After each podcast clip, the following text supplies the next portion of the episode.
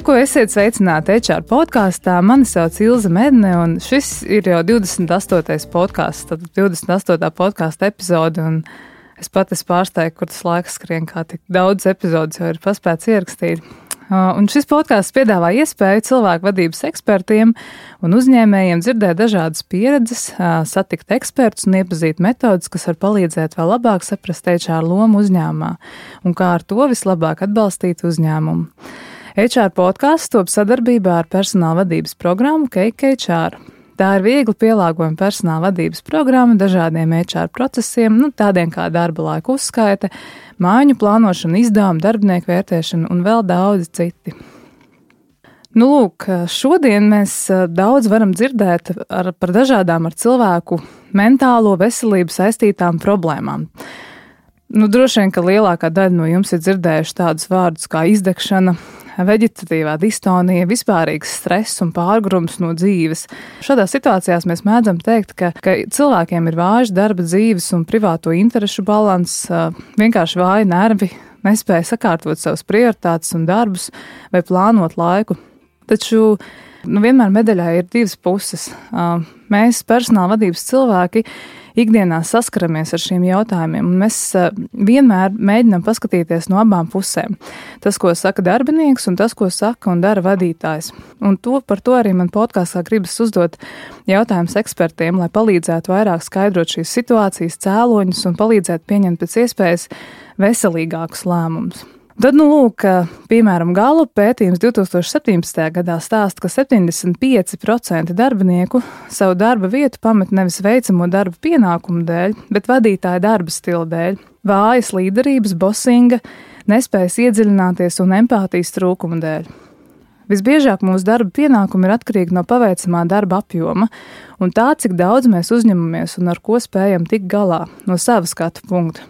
Taču mūsu spējai vai nespējai tikt galā ar darbiem pietiekoši liela ietekme ir arī mūsu vadītājiem, kurš ikdienā šos uzdevumus mums dod un sagaida šo rezultātu. Manā pieredzē ir darbs ar vadītājiem un viņu attīstību, un šiem vadītājiem ir nu, gan dažāda pieredze, gan atbildības jomas, un ir pieredzēti dažādi stāsti, gan veiksmīgi, gan netik veiksmīgi, un ir līderi, kuriem dabīgi izdodas vadīt un iedvesmot.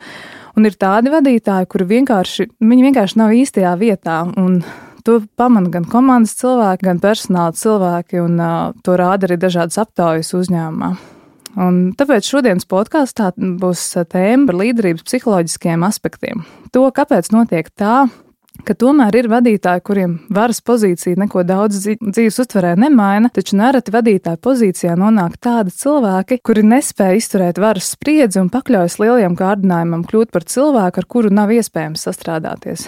Nu, sākās tādas lietas kā mobbings vai bosings, cilvēki viņu vadī, vadībā kļūst uh, vienkārši nelaimīgi un lielu daļu savu produktīvā laika un enerģijas velta, lai izveidotu attiecības ar savu vadītāju, lai izdarītu pa prātam. Ikdienā nāk uz darbu baidoties no savu vadītāju reakcijas, un tā vietā, lai produktīvi strādātu, viņi tērē savu enerģiju lieki. Līderu uzvedībai un raksturu īpašībām ir milzīga ietekme uz biznesa kopējiem rezultātiem. Jūs noteikti piekritīsiet, ja mums ir vāja līderība, mums ir visbiežāk arī slikta rezultāti, jo sākot ar darbinieku iesaist līdz attiecībām ar ar klientiem un pārdošanu. Kas notiek cilvēka smadzenēs un viņa uzvedībā, kad viņš nonāk varas pozīcijā? Kāpēc vieniem mēs sekojam un citiem nē? Un par to šodienas mana saruna ir ar ārsta psihoterapeitu Artūru Miksonu. Sveiks, Artūr! Sveiki! Nu, pēc tik gara ievada priecājos tevi šeit redzēt, un es domāju, ka mums šī saruna varētu izvērsties diezgan plaša, bet tajā pašā laikā nu, mēģināsim viņā paskatīties, kas tur, tur notiek tam, tam vadītājam galvā. Un, Artur, tu esi pietiekoši populārs šobrīd, tevi jau var dzirdēt, un, un tev droši vien arī ir kaut kāda vara un kaut kādas. Uh, sajūtas par to, ka nu, tagad tev ir teikšana, tagad tev ir viedoklis, un, un kaut kas jau tur galvā notiek mums, tā, mēs nonākam tādās uh, situācijās dzīvē. Bet pirms mēs ķeramies pie jautājumiem, varbūt uh, nedaudz pastāsti, kas tu esi tiem, kas nezina tevi, tie, kas nepazīst, un kāda ir tava pieredze. Un kā jau minēji, es esmu ārsts, psihoterapeits pēc specialitātes. Um, vienlaicīgi darbs ir klīnisks darbā ar pacientiem, tas ir gan pieaugušajiem, bērniem, pusauģiem, ģimenēm. Uh, ikdienas praksē, un paralēli tam ir arī mans darbs Rīgas Traņu universitātē kā pasniedzējiem. studentiem, mm. visdažādākiem fizioterapeitiem, mediķiem, dažādiem studentiem. Un paralēli vēl viena dzīves joma, kurā es esmu attīstījies, tagad ir lekcijas gan uzņēmumiem, korporatīviem uzņēmumiem. Uh, tās ir sabiedrībai paredzētas lekcijas, kā nesen, kas bija lampas rīkotā, kāpēc tu man besīji par bērnu audzināšanu, par visu kaut ko tādu. Un, nu, šādā veidā cenšos gan individuāli ļoti palīdzēt cilvēkiem, tā ir tā klīniskā praksa, mm. gan uh, izglītojot sabiedrību par to, kas tad ir emocijas, kā viņas konstruktīvi var izpaust, kas ir normāla emocionāla attīstība, kas ir bērna attīstība, kas ir kaut kādas krīzes dzīvē, kā mm. viņas var mēģināt pārvarēt, ko viņām darīt. Un tā skaitā, tas, ko es pieminēju par korporatīviem uzņēmumiem, tas ir tāda pilnīgi jauna niša man, kuras pamazītiņam iekšā, kad arvien vairāk uzņēmumi Uh, aicina mani kaut kādā brīdī nolasīt lekciju vai nu viņu kaut kādiem uh, vidējiem menedžmentam, mm. darbiniekiem, teiksim, kaut kādas lekcijas, semināri, mm. um, to, kā strādāt ar darbinieku un ko darīt, ja darbinieks to, ko tu pieminēji, jau uh, ir veģetīvo distoniju, depresiju, mm. pēkšņi kaut kādus konfliktus taisa darba vidē vai tieši pretēji nenāk. Tad ko īsti ar viņu darīt? Nezinu, mm. viņu virzīt pie kāda speciālista, viņu sākt sarunu, vienā brīdī tomēr teikt, nu, piedod mums darba attiecības ir jāpārtrauc. Un daudz mm. šie piņķerīgie jautājumi, kas, es teiktu, gan jau vienmēr ir bijuši kaut kādā ziņā. Viņi vienkārši citādāki tajā mūsu straujā darba ritmā šobrīd kļūst pamanāmāki. Mm, nu, daudz un, un izteiktāk. Jā. Jā. Un arī, protams, par to runā vienlaicīgi. Arī. Tad esi īstajā vietā, jo mēs tieši runājam par uzņēmumiem, par darbiniekiem uzņēmumā, un arī paši darbinieki klausās šo podkāstu, un viņiem noteikti būs interesanti dzirdēt, nu, kāpēc tad ir tā, vai kāpēc tad ir šādi. Un, un redz, tu arī tagad nonāc tādās, tādās kurpēs, ka tu ej un stāst un, un runā, un, un tā arī ir savā ziņā tāda varas pozīcija. Un tad mans pirmais jautājums būtu, nu, tu nonākot tādā varas pozīcijā, vai tev ir bijusi tāda situācija, ka tu, nu, pēkšņi vairs nesaproti, kāpēc tu tā rīkojies, vai kas ar tevi notiek, ka tagad tev ir powers, un tagad tu rīkojies pēkšņi kaut kā savādāk? Um, es to izjūtu citādāk, um, ne tik daudz kā varu, ka tu tagad to tā pasaki, būs jāsāk par to domāt. Uh, es vairāk to jūtu kā atbildību, uh, ka tu nonāc tiešām pozīcijā, ka nevis vienkārši tikai studenti uz tevis raugās ar šīm um, nezinu, zinību gūt vēlamajām acīm, ko tu teiksi tagad, nu, kas tas ir tas, ko tu vari man iedot, ko mēs varam te jaunu uzzināt, bet tā ir veselā pilna auditorija, kur tiešām klausās un grib zināt, ko tu viņiem teiksi. Ir tāda savā veidā, nu, iekšējais satraukums par to, ka tev ir atbildība. Šobrīd nesačakarēt visu šo pasākumu, nepateikt kaut kādu pilnīgu sviestu. Un tās ir kaut kādas gaidas tev pašam pret sevi tomēr. Ne, nu, protams, ka mm. viņas izriet no manis paša. Mm. Ne, ne jau viņi man kaut ko uzliek, viņi var likt, ko viņi grib. Mm -hmm. Bet tā izjūta jau nāk no manis paša, no manas dzīves pieredzes, manas bērnības un manām gaidām pret sevi. Mm -hmm. Bet, protams, jo vairāk es kļūstu atpazīstams, parādās, protams, šī doma, nu, kad es varētu par dažām tēmām izteikties. Bet jāatzīst, tur ir kaut kāda mana nezinu, iekšējā nedrošība vai baile um, nepārkāpt kaut kādu robežu. Jo ir ļoti daudz kutelīgas tēmas, par kurām vajadzētu runāt. Mm. Um, es varētu mēģināt to darīt, vai caur līdzīgi kā tavu podkāstu palīdzību, mm. uh, mēdījiem, kaut kādiem citiem laikrakstiem, mm. rakstiem, bet es to tīri nedaru, jo es zinu, ka būs pretpārs milzīgs tajā brīdī. Un es zinu, ka tas prasīs papildus enerģiju man uh, pēc tam tikt, tikt ar to galā. Tāpēc pagaidām es vēl to nedaru bet uh, vienlaicīgi zinu, ka uh, cenšos balansēt uz robežas, esot arī kaut kādās lekcijās, cik tieši vai skarbi man kādreiz atbildēt. Un tas mm kaut kādā ziņā man lika aizdomāties, ka tu lasīji burvīgo ievadu uh, par to, kas tad īsti ir līderis. Man būtu ļoti daudz aspektu, ko es ņemt vērā. Tu, teiksim, forši norādīji, ka uh, um, reizēm viņš, ir, viņš vai viņa kaut kādā vietā ir ielikti un nesaprot citi, kāpēc. Nu, nav īstā vieta un tā tālāk. Tad mums būtu jārunā, kas tad tā, tās īpašības, ko līderim vajag, vai ko citi sagaida no līdera. Vai tas ir, ka tas ir cilvēks, kurš atbild par visiem un pieņem visus lēmumus, nu, lielos, pieņemsim, uzņēmumu virzību, vīziju vai kaut ko tādu. Uh, otrs tas ir, kurš deleģē pienākumus. Uh, tu darīsi to, tu darīsi to, tu darīsi to. Nevis pats visu izlemj, kur kas kā būs, bet nē, reku jūs trīs nolemiet, ir šī vīzija, jūs dariet tālāk, kas saistās ar pirmo punktu. Trešais ir uzņemties atbildību, ja gadījumā kaut kāda kļūme gadījusies. Tas attiec uz pirmo un otro punktu. Vēl klāt mēs šeit noteikti varam pielikt, cik ļoti vispār ir pieejams cilvēkiem uh, vai tu spēj uzklausīt citu viedokli, vai tu spēj mainīties, vai tu spēj mm. iet līdzi laikam, vai tu iesēdies dogmatiski savā vecajā kurpē, un tur tu arī sēdi. Mm -hmm. Un cik es esmu redzējis arī pats līderus uh, dzīvē, katram no viņiem pieklabo kāda no šīm jomām. nevis visas. Un tāpēc ļoti bieži kādreiz kāds līderis tiek ielikts, apmēram, vadītāja pozīcijā, viņam ir supervīzija par kaut kādu tur wow, super, kā tas uzņēmums ies, bet praktiskās nianses viņš neēdz. Vispār mm. nesaprot neko no viņiem. Bieži vien uzņēmumos mēs pieredzam, ka par, lab, par vadītāju kļūst ļoti labs eksperts. Tā ir klasiski jau tāda pat kļūda.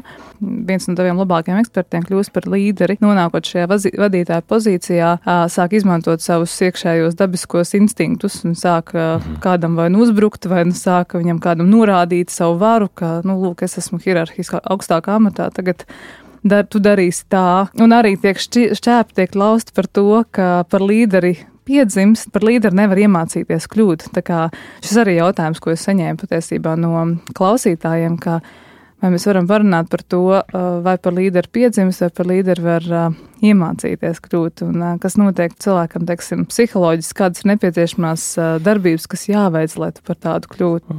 Ja mēs runājam par labu līderi, tad um, atbildot īsumā uz jautājumu, es vairāk aizstāvu ideju, ka viņi kļūst, tu pa viņu nepiedzimsti. Tas, tas nav iespējams manā skatījumā.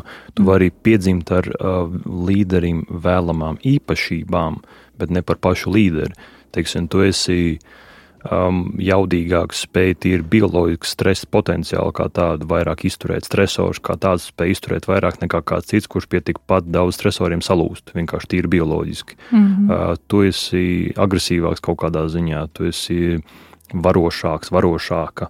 Un mm -hmm. Tas nosaka to, ka jau ir laba augsne tam visam. Cilvēks, kurš ir varbūt kaut kādā ziņā flegmatiskāks, mierīgāks, pasīvāks pēc dabas, vispār jau kā zīdainītis par un pēc tam augot. Viņš var kaut kādu veidu uzņēmumu iespējams ar laiku vadīt, kāpēc ne, bet tie noteikti nebūs uh, multikorporatīvi uzņēmumi. Tur, tur ir jābūt haizivī vienkārši. Vai tev šķiet, ka cilvēks psiholoģiski spēj tik ļoti mainīties, lai viņš tomēr nu, integrētu sevī šīs vēlamās līderu īpašības? Jo mēs uzņēmumos runājam par to, ka uh, līderim konkrētā uzņēmumā ir jādara tāda vai šāda darbība, lai viņš atbilst šīs uzņēmuma kultūrai. Un, nu, man vairāk interesē arī tas tavs psiholoģijas nu, backgrounds, kas, kas ir tas, nu, lai cilvēks kļūtu par kaut kādu vēlamo versiju, viņš dara kaut ko, lai par tādu kļūtu. Jautājums, cik tas ir veselīgi, un viņš, viņš par tādu kļūst, patiesībā viņš nu, nesalauž sevi. Mm -hmm. Nu, man vairāk patīk lietot vārdu emocionālo background, kāpēc viņš teiksim, tās nevis psiholoģisko, jo uh, Um, nu, katrs mēs nākam no kaut kādas ģimenes, kāda loma mums ir piedēvēta. Iepriekš arī lasīju, ka teiksim, dažādi šīs lomas ir un kad, kurā, kā nu kurā mēs viņai nonākam, kā mēs mm -hmm. pēc tam mhm. reaģējam. Um, tur jau veidojas aizmetņi kādai lomai mēs esam nu, neapzināti, kur mēs uh, spontānāk nonāksim. Vai tā būs loma būt tādam pasīvākam, pakļauties, vai tas būs uzņemties vadību, uh, norādīt kaut ko citiem. Uh, mm. um, ne tikai norādīt, bet reizēm uzņemties pat varbūt vainu nevietā. Mm. Um, jautājums, kādā ģimenē mēs esam auguši, cik mums bija brāļi, māsas, māma, tēvs bija vai nebija. Bija tikai viens vai abi šķirti kopā, kā viņi uzvedās savstarpēji, kāda bija mm -hmm. savstarpējas brāļu māsu attiecības. Tas noteiks to, kā mēs vidē eksistējam, ko mm -hmm. mēs darīsim. Un nonākot līdzīgā vidē, tas, ko lekcijās parasti stāsta ar loģiku, mēs esam. Saprotu, mēs esam pieauguši cilvēki, 25, 30, 40 gadi, bet emocionāli mēs iespējams esam turpat, ka mums bija 5 mm -hmm. vai 6. Tas nenozīmē, ka mēs esam bērni attīstībā, bet uh, smadzenes tajā brīdī ņems to pašu failu. Mēs netiekam, mēs neesam tikuši pāri kaut kādam nākamajam posmam. Uh, daļēji uh, vairāk es teiktu, nu, ka mēs esam iemācījušies konkrētu veidu, kā tikt galā ar problēmu. Nu, ja mhm. teiksim, pārsvarā mājās, ja nezinu, visu bruka tev virsū, viens veids, kā tikt galā ar problēmu, bija slēpties, tad to pašu darīs, ka tev būs 30. Mm -hmm. Visticamāk. Uh, reizēm tie gadījumi, kur cilvēks saka, nu jā, es bērnībā darīju tā, bet tad es mainījos. Nu jā, tur ir otra, otra galējība, ka tu sāki darīt pilnīgi pretējo. Mm -hmm. tam, un tad iespējams situācijās, kur tev vajadzēja paklusēt, vai vajadzēja mukt malā, tu tur uzreiz lec iekšā un tad tāpat beigās cieti. Tas nozīmē, ka tomēr nu, ir iespējams strādāt ar šīm lietām. Arī Protams tu vari integrēt kaut kādas uh, jaunās īpašības. Tu saki, nu, par līderi var iemācīties. Un es arī piekrītu tam, ka par līderi var iemācīties kļūt. Tad, jā, tev ir iedots kaut kāds starta komplekts, mm. ar ko tu nāc defaultā, bet, uh, nu, tu principā iemācies pielāgojoties dzīves situācijām, apstākļiem un strādājot ar sevi. Nu, es teiktu, tā, um, tā kā jāatgriežas, ko mēs saprotam ar vārdu līderis. Nevis tikai tādā kolektīvā izpratnē, mēs tagad tevi sarakstītu grāmatu vai bukletu, mm -hmm. bet individuālā izpratnē, ko tas nozīmē. Piemēram, nu, reizēm cilvēkam runājot, mēs runājam par uzstāšanos. Es daudz kur uzstājos, man ir specifisks stils, gan ar humoru, gan ar pietiekami vulgāriem jokiem, gan reizēm mm -hmm. rupji. Un, un tā es panāku interesi savā auditorijā, kuras runāju, ar to es arī aizrauju cilvēku. Un runāju citiem cilvēkiem, viņi saka, ah, nu es jau nekad nevarētu uzstāties. Un tajā brīdī es saku, kāpēc tu tā domā? Nu, jo man nav talanta. Kāda? Un viņi saka, tāda kā tev. Saka, tev nav jābūt tā kā man. Mm -hmm. Tev iespējams labi nesanāks tādu humoru izveidot vai tādus joks tā kā man, bet tu iespējams daudz zinātniskāk lietām pieejies. Tev varbūt daudz forš, foršāk noformētāk slaidi būs, varbūt tev būs superīgs materiāls, ko cilvēkiem ņemt mājās, ko mm. es nekad nedarīšu. Un šajā mm. gadījumā tu arī attīstīsi šo spēju lasīt lekcijas. Mēs nekad nebūsim vienādos līmeņos. Nesalīdzinot, kurš no mums ir labāks. Katrs ir labāks savā veidā. Es uh, uzrunāšu vienu veidu auditoriju, tu uzrunās citu, un līderiem ir tas pats. Iespējams, tas, kurš dzīvē vairāk ir bijis tāds pasīvāks, nekad nebūs tā kā tā haizivs. Nu, tas vienkārši nenotiks. Bet iespējams, viņi varētu vadīt mazāku uzņēmumu. Jā, pie noteiktiem apstākļiem arī augt un, un, un attīstīties. Kā. Tieši tā. Ja mēs runājam par, par varu, mēs sākām runāt par to, ka, ja mēs nonākam tādā varas pozīcijā un kaut kas mūsos notiek, kaut kas mūsos mainās, tad kā tev šķiet, kas notiek cilvēka smadzenēs, kad viņam iedod varu? Un kāpēc cilvēkiem ir tik patīkama šī varas izjūta? Jo nu, mēs bieži vien arī runājot par karjeru un par karjeras attīstību, uh, nonākam pie tā, ka liela daļa cilvēku saka, nu, ja es kļūtu par vadītāju, tas būtu mans tāds vislielākais karjeras sasniegums. Un tomēr tā ir kaut kāda vēlme uh, vadīt kādu, vēlme pakļaut varbūt kādu, un iespējams nu, tādā veidā realizējot savu kaut kādu pašapziņas vai nu, trūkumu vai vajadzību pēc uh, uzmanības. Tad, kas, kas notiek? Nu, es atkal skatoties no savas izglītības, teiktu, ka mm, tādā veidā iespējams atrisini kaut kādu bērnības konfliktu. Un tad mēs runājam nevis, eh, kad kaut kādā fāzē nes izgaist cauri, bet ja tev vienmēr bija tas, nu, klasiskais, ko ļoti bieži var sastapt tie, kas ir um, bijuši, teiksim, manā praksē arī pieauguši vīrieši ar diezgan nopietniem uzņēmumiem, tad tur fonā ir vai nu brālis, ar kuru jākonkurē smagi, Mm. Un tad abi divi viens otru ēd nost vienkārši. Viņiem viens otru jāpārspēj. Un tad šī statusa sasniegšana, ko tu teici, reku tas ir labākais. Viņam apziņas līmenī šķiet, o, šis būs labākais manā dzīvē, bet īstenībā tas ir, lai pierādītu viņam, reku, tu esi loks un es neesmu.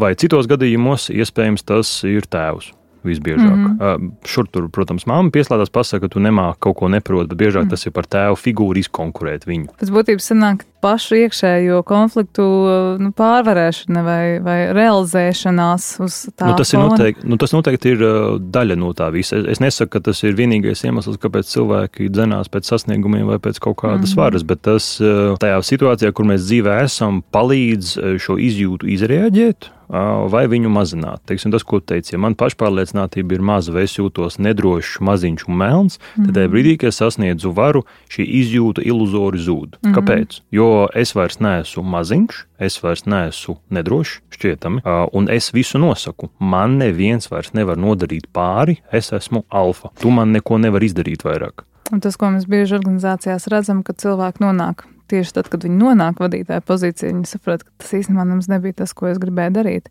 Bet viņiem ir ļoti augstas gaidas pret sevi nu, no karjeras viedokļa, un uzņēmums uz viņiem ir uzlicis liels gaidas, un viņiem ļoti grūti atkāpties un pateikt, ka, zin kā, bet īsti šito negribu darīt. Nu, tas Pītera efekts, ka tu nevari nokāpt apakaļ vienu soli un pateikt godīgi, ka tu nespēji to veikt.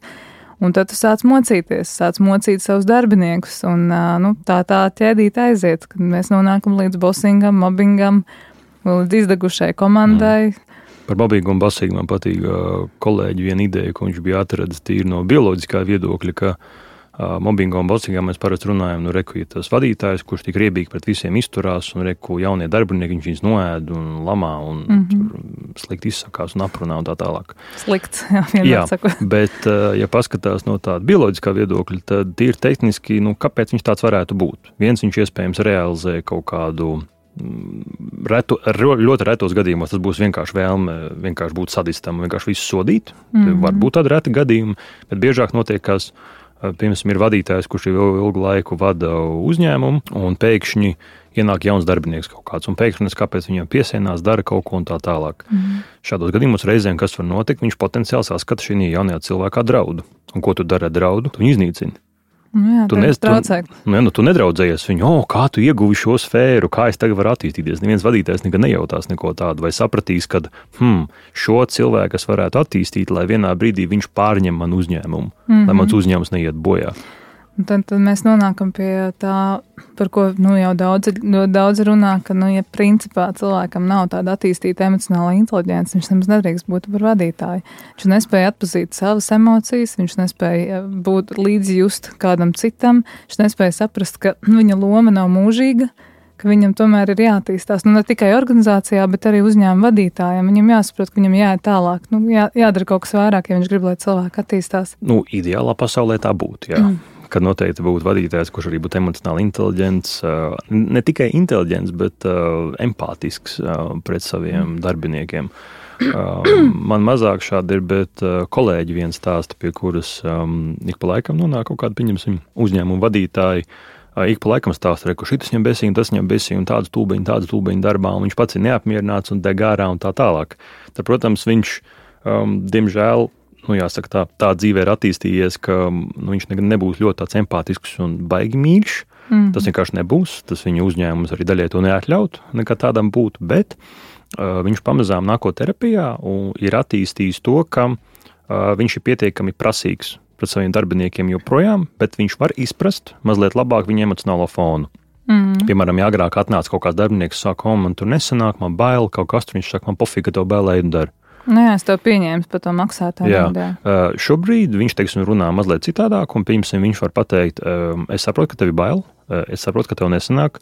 Bet, piedod, šis ir darbs jāizdara. Vienkārši šis pro projekts ir jāpabeidz. Pēc būtības viņš tomēr iemācās tādu nevardarbīgu komunikāciju. Jā. Nu, tīri, taksim, tā kā treniņš. Viņš, viņš tāpat prasa rezultātu mm pietiekami augstu šī gadījumā, bet viņš spēj citādāk nokomunicēt viņu. Un darbiniekam šī brīdī joprojām ir Un tā teikt, likmes ir augstas, tāpat uh, prasības ir lielas, bet uh, tā izjūta, ko tu saņem uh, no līdera, ka viņš iespējams tevi saprot. Mm -hmm. Jā, tev ir grūti, jā, tev nesanāk kaut kādā brīdī, bet arī šī ir atbildība. Tas, ko tu vienā brīdī arī minēji par tiem mobbingiem, bosnīgiem, ka nu, cik daudz darbinieku par to runā ka tas eksistē. Un, un viens ir nevis runāt, nevis konferencēs, nevis semināros, nevis kaut kādās sanākšanās kopā, padzeram kafiju un pastāstam, jā, būt, nu, virtuvē, baigi paši runāt virtuvē. Pasakiet to, kad ir um, apaļā galda diskusijas. Pasakiet to, kad ir um, staff meetings kaut kāds. Mm -hmm. Pasakiet to. Cilvēki baidās. Cilvēki Tā baidās problēma, runāt tad. par, uh, par, uh, par lietām, kas viņiem uh, traucē, ka, par ko viņi jūtās neapmierināti. Tad, tas arī, protams, ir liels stāsts par to, kas notiek uzņēmumā. Uzņēmumā ir tā iespēja runāt, vai ir, vai ir uzticēšanās, nu, kaut kāds līmenis sasniegts, vai, vai pasakot savu atklāto viedokli, tu nepazaudēsi darbu. Un vēl joprojām cilvēki baidās uh, no tā, ka viņi pateiks savas domas. Viņa pirmā doma ir, man atlaidīs. Un, uh, un tikai tad, kad uh, ir noticis jau kaut kāds galējs gadījums, vai kāds ir aizgājis ar, ar totālu izdegšanu, mm. vai ar uh, vai ir vairākas situācijas atkārtojušās pēc, pēc, um, pēc kāda laika, tad cilvēks sāk runāt, nu jā, bet īstenībā mums te ir tāda situācija. Nu, tad lielākoties viņi Es piekrītu, un, un noteikti ir daļa šo uzņēmumu, kur varbūt viņi patiešām teica, un mans komentārs ir nevietā, kur uh, tiešām tas vadītājs ir pilnīgi sociopāts vai psihopāts šajā gadījumā, kurš uh, vienkārši neiejūtīgs cilvēks, un viņš tikai redz dolāru zīmīti sev mm. vai citiem acīs un viņam tiešām kaut ko pasaka, viņš tikai mm -hmm, mhm, reku durvis ir tur, tinies, mm -hmm. un viss.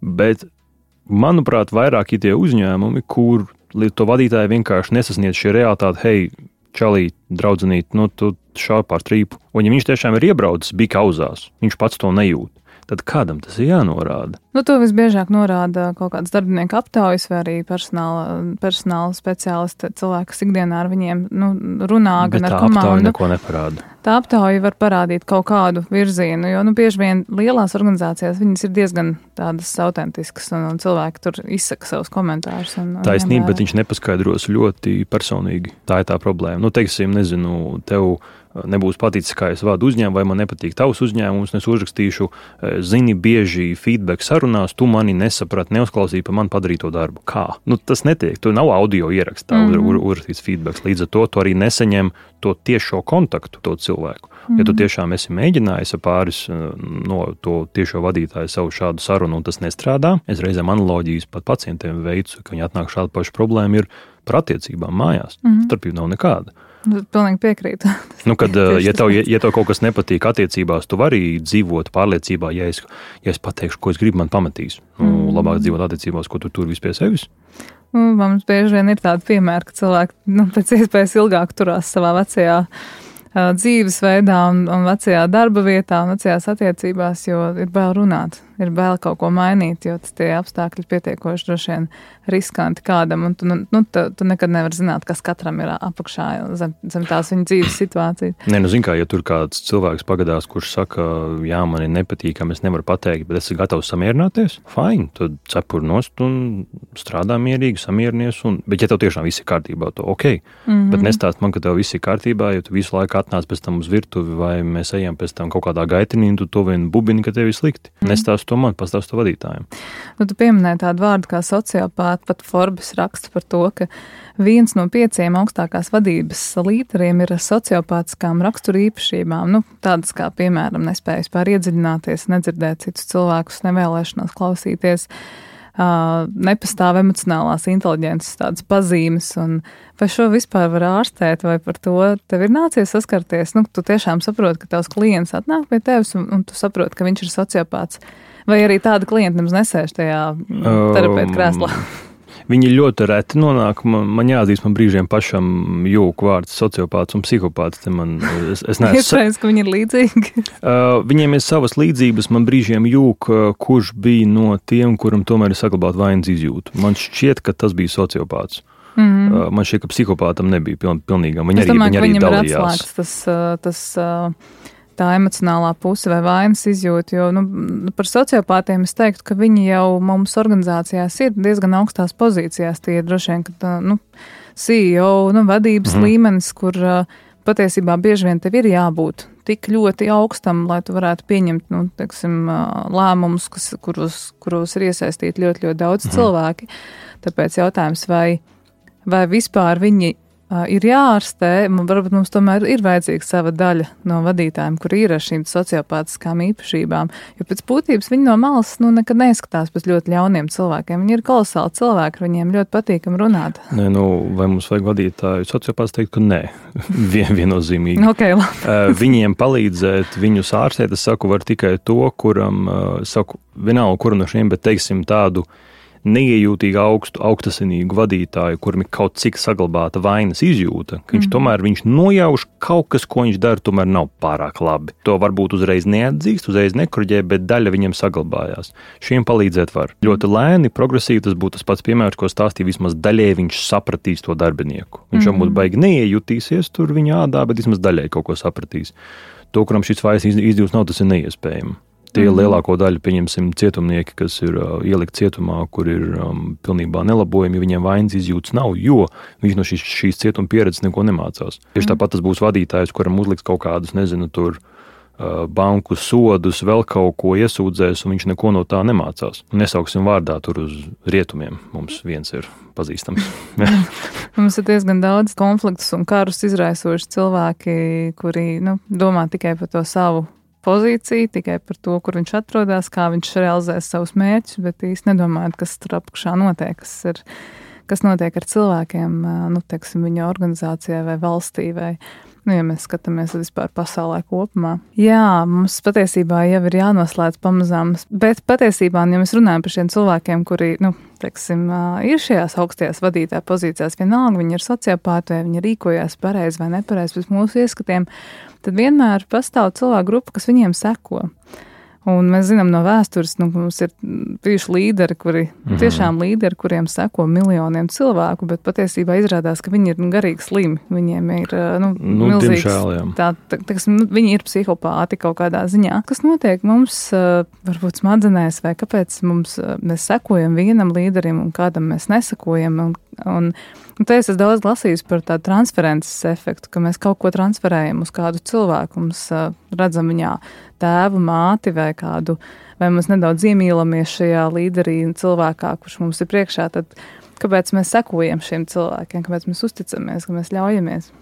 Es domāju, dažādiem iemesli varētu būt transferences fenomens savā ziņā precīzi, ko tu norādīji. Tas gan, teiksim, tehniskā valodā, kad es vairāk studentiem, tas ir par to, studentiem stāstis ir par to, ka mēs kaut kādu savu iepriekšējo emocionālo pieredzi bērnībā, ne bērnībā, nesens, nu, principā vairāk bērnības pieredzi, piedēvējam, pārnešam uz kādu cilvēku. Tas notiek mums ikdienā visu laiku, un šajā brīdī mēs šajā autoritātē um, ar varu varam ielikt jebko. Iespējams, mēs gribam būt tikpat veiksmīgi kā viņa. Tātad, ja es sekošu viņam, es arī būšu veiksmīgs. Mm. Um, ja es viņam sekošu, viņš mani glābs ārā no šīs bedres, kurā es esmu. Mm. Es vairs nebūšu neveiksminieks, nezinu, nu, būšu uh, nelaimīgs, uh, pilnīgi bez naudas, bez dzīves, bez darba. Reku viņš man sola visu. Tātad, mm. sekojot viņam, es būšu priecīgs mm. dzīvē beidzot. Varbūt viņš sola aizsardzību viņš sola patvērumu. Nu, tu, viņš principā, brīvību savas vajadzības tajā Jā. cilvēkā, kuras iespējams viņš tev varētu palīdzēt realizēt.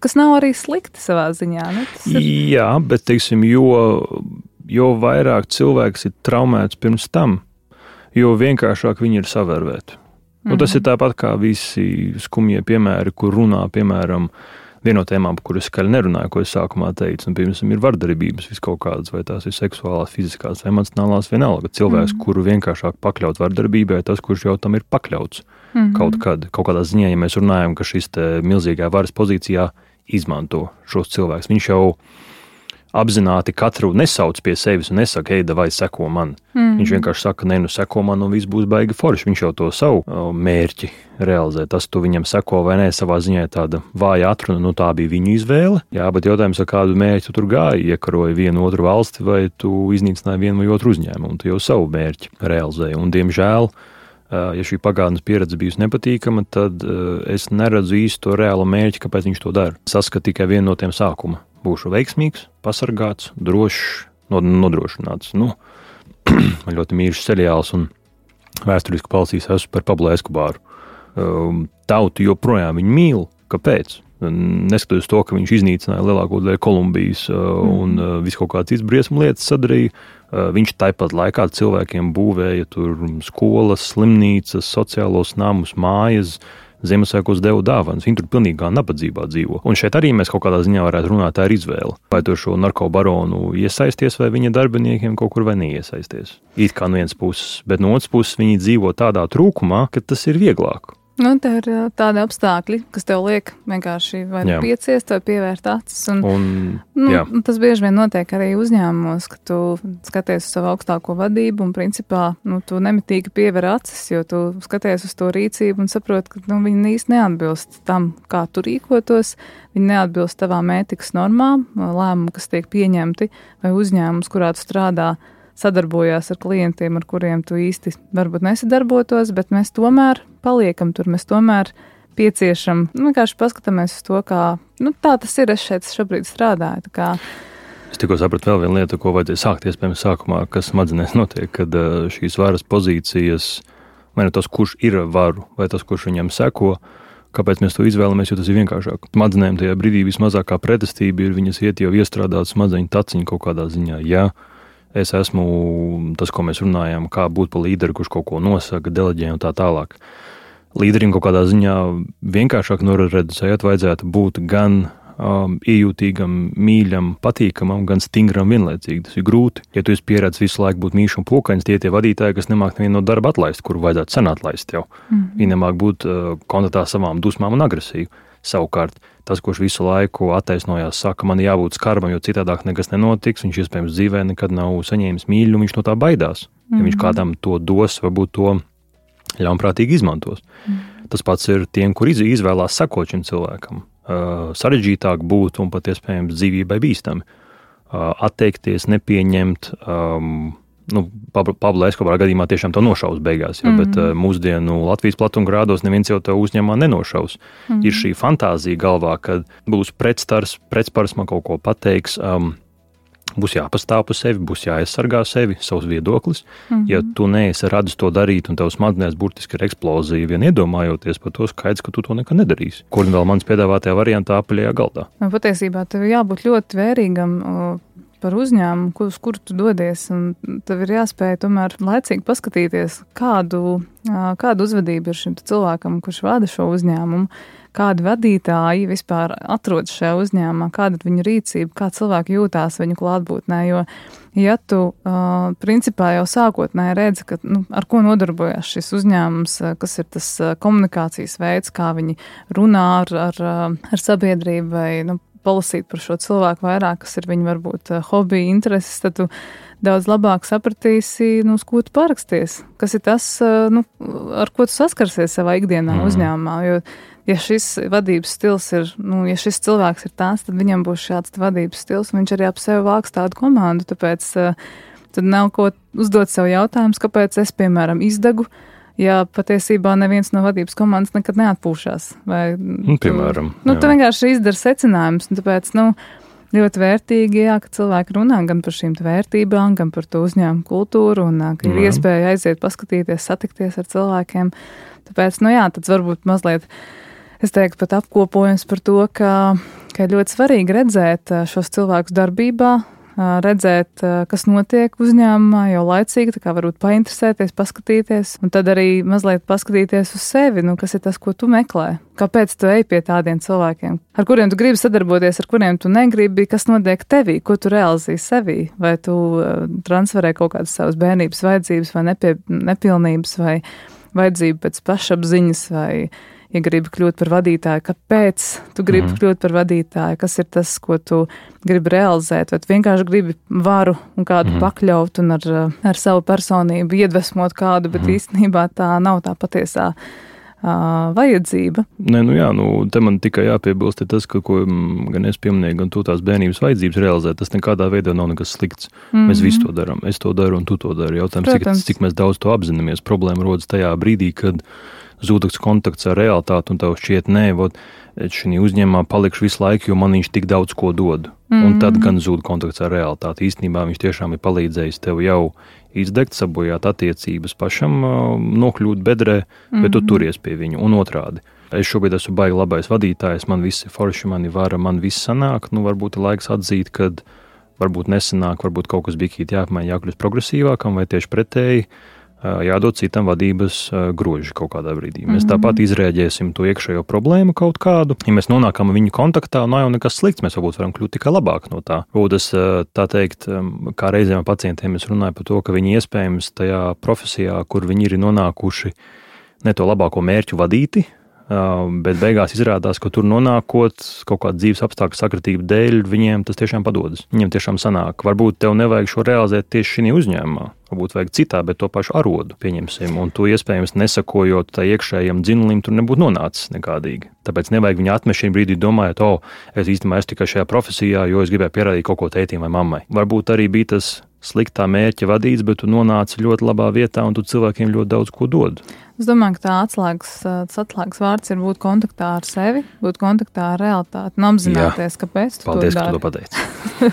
to kontaktu ar realitāti vajag uzsvērt vairāk cilvēkiem. Ja tu kontaktējies ar sevi, ar savām emocijām ar to, kāpēc tu dari to, ko tu dari, tad jā, kļūšana par vadītāju nav slikta lieta. Jautājums, ko tu ar to dari? Jā, paldies, Artur, tev par uh, dalīšanos uh, savā pieredzē un savās domās par to, kas tad ir līderis. Pat neteiktu, ka mēs runājam par to, kas ir līderis, bet mēs vienkārši pārunājam par to, kas notiek ar cilvēkiem, kura, kurā virzienā, kur viņi dodas, kāpēc, uh, kas ir tie motīvi, kāpēc viena cilvēka izvēlās uh, būt tajā pozīcijā, kāda izvēlās viņiem sekot, un nu, mēs visi esam šajās lomās ikdienā.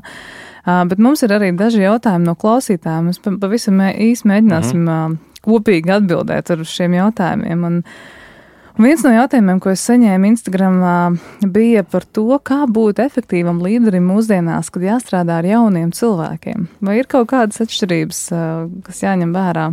Mm, nu, numur viens ir nepazaudēt tāpat to savu vadītāja līdera fokusu, kas ir tas, ko tu sagaidi no darbiniekiem. Tas tāpat nemainās, bet arī būt kontaktā ar realitāti, cik daudz tu vari prasīt no šā jaunā darbinieka. Nu, tas klasiskā anekdote, kas ir apmēram, tu tikko beidzis universitāti, aizēji dabūt darbu, un tev saka, tev vajag divu gadu darba pieredzi. Nu, nu šīs visas anekdotes, kas ir, ja? Mm -hmm. kur daļa patiesības, protams, ir.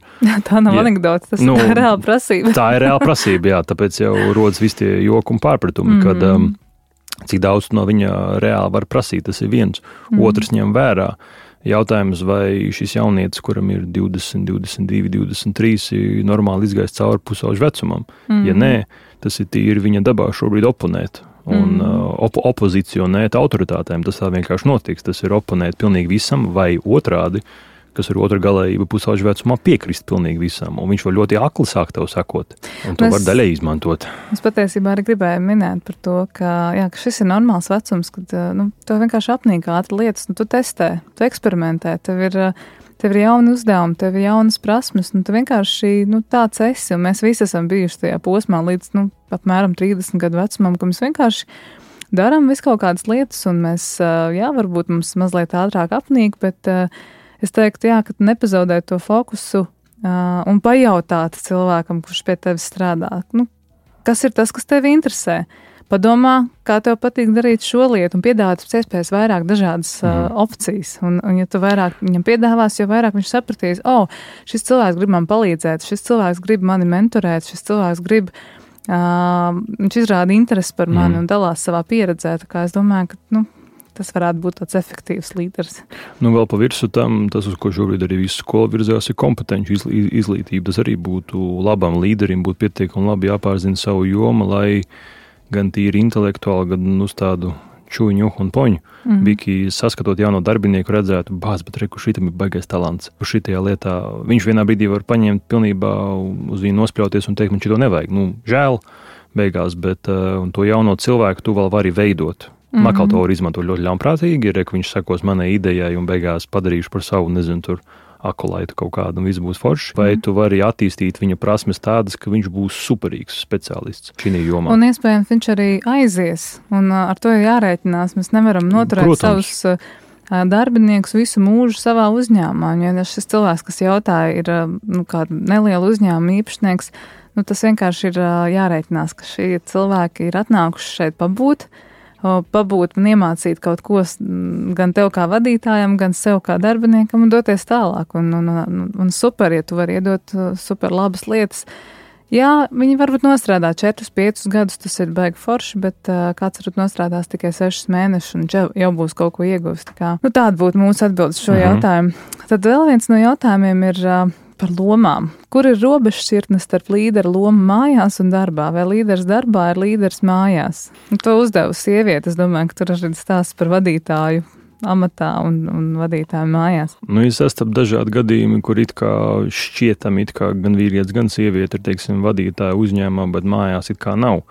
Un tad kā šķiet, kur ir tā pretruna, bet iedziļinās ļoti dziļi tajā visā, tad izrādās, ka abās divās pozīcijās ir vienādi it kā tā loma, kurā viņi ir, tas, ko mēs runājam, ir mm -hmm. it kā mhm. vadītājs darbā un it kā mājās. Jautājums, mm -hmm. vai tas it kā strādā vai nē. Nu, piemēram, vadītājs tu darbā esi, bet, teiksim, uzņemties atbildību par kaut kādām lietām un stingri kaut ko pateikt, tu nevari. Ar lielāko varbūtību tas pats ir arī mājās. Mm -hmm. Nekas jau īsti nemainās. Te man būtu jāpasaka, ka attiecībās nevienam nebūtu jāvada. Tas ir jāaizmirst. Tur, tur nevajag būt līderim. Mm -hmm. Viņi tāpat organiski izveidosies, kurš ir tā teikt, nu, noteicošais attiecībās, mm -hmm. bet tur nevajadzētu, nevajadzētu jaukt divas lietas, kur nevajadzētu jaukt lomu kas tu esi mājās un kas tu esi darbā. Darbā tu, teiksim, esi vadītājs, HR, vispār uzņēmuma, sociālais, nezinu, medicīnas bloka, vienalga kāds. Mm -hmm. Mājās tu esi vīrs, sieva, māma, tētis, tur tu neesi vadītājs vairāk. Un otrādi, ja tu aizēji uz darbu, tu neesi māma, tētis, piemēram. Mājās tas ir normāli, ka tu uzņemies kaut kādu rūpi par vīru, par sievu, par bērniem, varbūt mm -hmm. viņiem kaut, kā, kaut ko izdabā kādu reizi. Nu, mm -hmm. Jums ir tāda attiecības, tā var darīt. Darbā tas iespējams tam vispār nav vieta. Nu, tad, teiksim, tev jāskatās pēc apstākļiem, bet, nu, Jā. pēc būtības, nu, tavs īpašību kopums, nu, nu viņam nevajadzētu ļoti mainīties. Pēkšņi tu noņem masku, un tu esi pēkšņi cits Artūrs, tu aizgāji mājās, un tu, fu, es novilku savu masku, es vairs neesmu starpēc. Nē, nu, nē, nu šeit es parasti minu piemēru, ko man vairs īsti nav jāslēp, nu, kad uh, mēs abi dzīvesbiedri, mēs abi esam psihoterapeiti. Okay. Līdz, līdz, līdz ar to man daudzi jautā, nu, jūs aizjāt mājās, jūs viens otru analizējat. Saku, man darīt nav ko. Darbā mēs strādājam ar pacientiem. Protams, atnākot mājās vienam otru kādā situācijā, izprast ir vienkāršāk, bet mm -hmm. mājās ir mājas. Un darbā ir darbs. Tas ir divas dažādas lietas. Mm -hmm.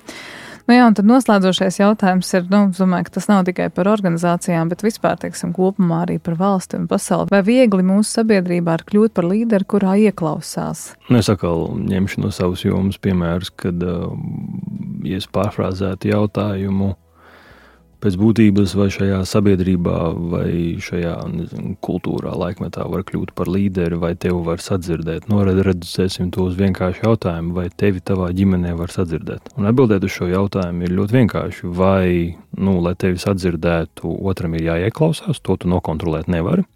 Mm. Bet um, tu vari teikt savu sakāmo pietiekami skaļi, pietiekami skaidri un izverbalizēt viņu. Mm -hmm. Nevis otram tas vienkārši ir jānoprot, vai es pateicu divus vārdus, un tev man ir jāuzmin. Nē, tev skaidri jāpamato, ko tu gribi. Rēķinoties atkal kontakts ar realitāti, ko mēs vairākas reizes šodien uzskatām, ka varbūt tevi nesadzirdēs. Bet Tas nenozīmē, ka neviens tevi nedzirdēs.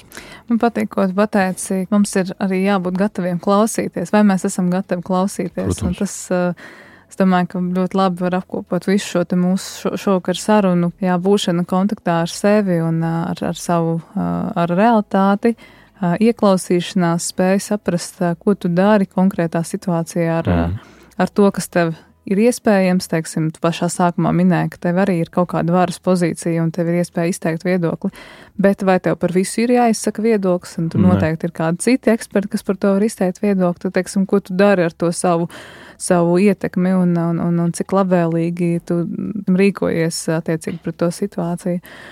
Un, jā, un arī paskatīties gan uz sevi, gan uz tiem, kam mēs sekojam, kas ir tās īpašības, ko mēs sagaidām, kāda mēs paši vēlamies kļūt, un, un, un kādi ir šie cilvēki, kuriem mēs sekojam. Un, un tas ir arī tas, ko mēs kultivējam gan sabiedrībā, gan uzņēmumā, atbalstot šādu rīcību, atbalstot šādas īpašības. Tā kā es domāju, ka nu, tāpat kā saka katram doktoram savus pacientus, tad arī katram cilvēkam savus vadītājus, un viņš to vienkārši ir pelnījis. Tāpēc, ka viņš vienkārši nu, savā dzīvē varbūt vēlās redzēt šo cilvēku, viņš vēlās redzēt šīs sāpes vai šo piepildījumu, vai vienalga, mm -hmm. viņš ir izvēlējies piedzīvot. Ja mēs izdegam, droši vien ir kaut kādi iemesli un uh, skaidrojums, kāpēc mēs esam nonākuši tur, kur mēs esam nonākuši. Un ir jā, jāizdara secinājumi pašiem. Jā, kā, mm, vēlams vēlams. Bet, jā, paldies klausītājiem par jautājumiem. Paldies, Artur, tev par būšanu šeit par dalīšanos, par uh, interesanto diskusiju. Paldies visiem tiem, kuri klausās šo podkāstu. Uh, es riktīgi novērtēju to, ka jūs uh, sekojat līdzi, ka jūs uh, uzdodat jautājumus, ka jūs sakat man paldies, un man tas tikai iedvesmo darīt tālāk. Un es ceru, ka šie, šīs visas sarunas palīdz uh, mūsu personāla vadības cilvēkiem, organizācijās, kas strādā tiešām ar cilvēkiem, pieņemt šos te pareizākos un adekvātākos lēmumus saistībā ar, ar, ar cilvēkiem un ar situācijām, kurās mēs nonākam. Tā kā paldies! Un tiekamies jau nākamajās epizodēs. Tiekamies! Tiekamies!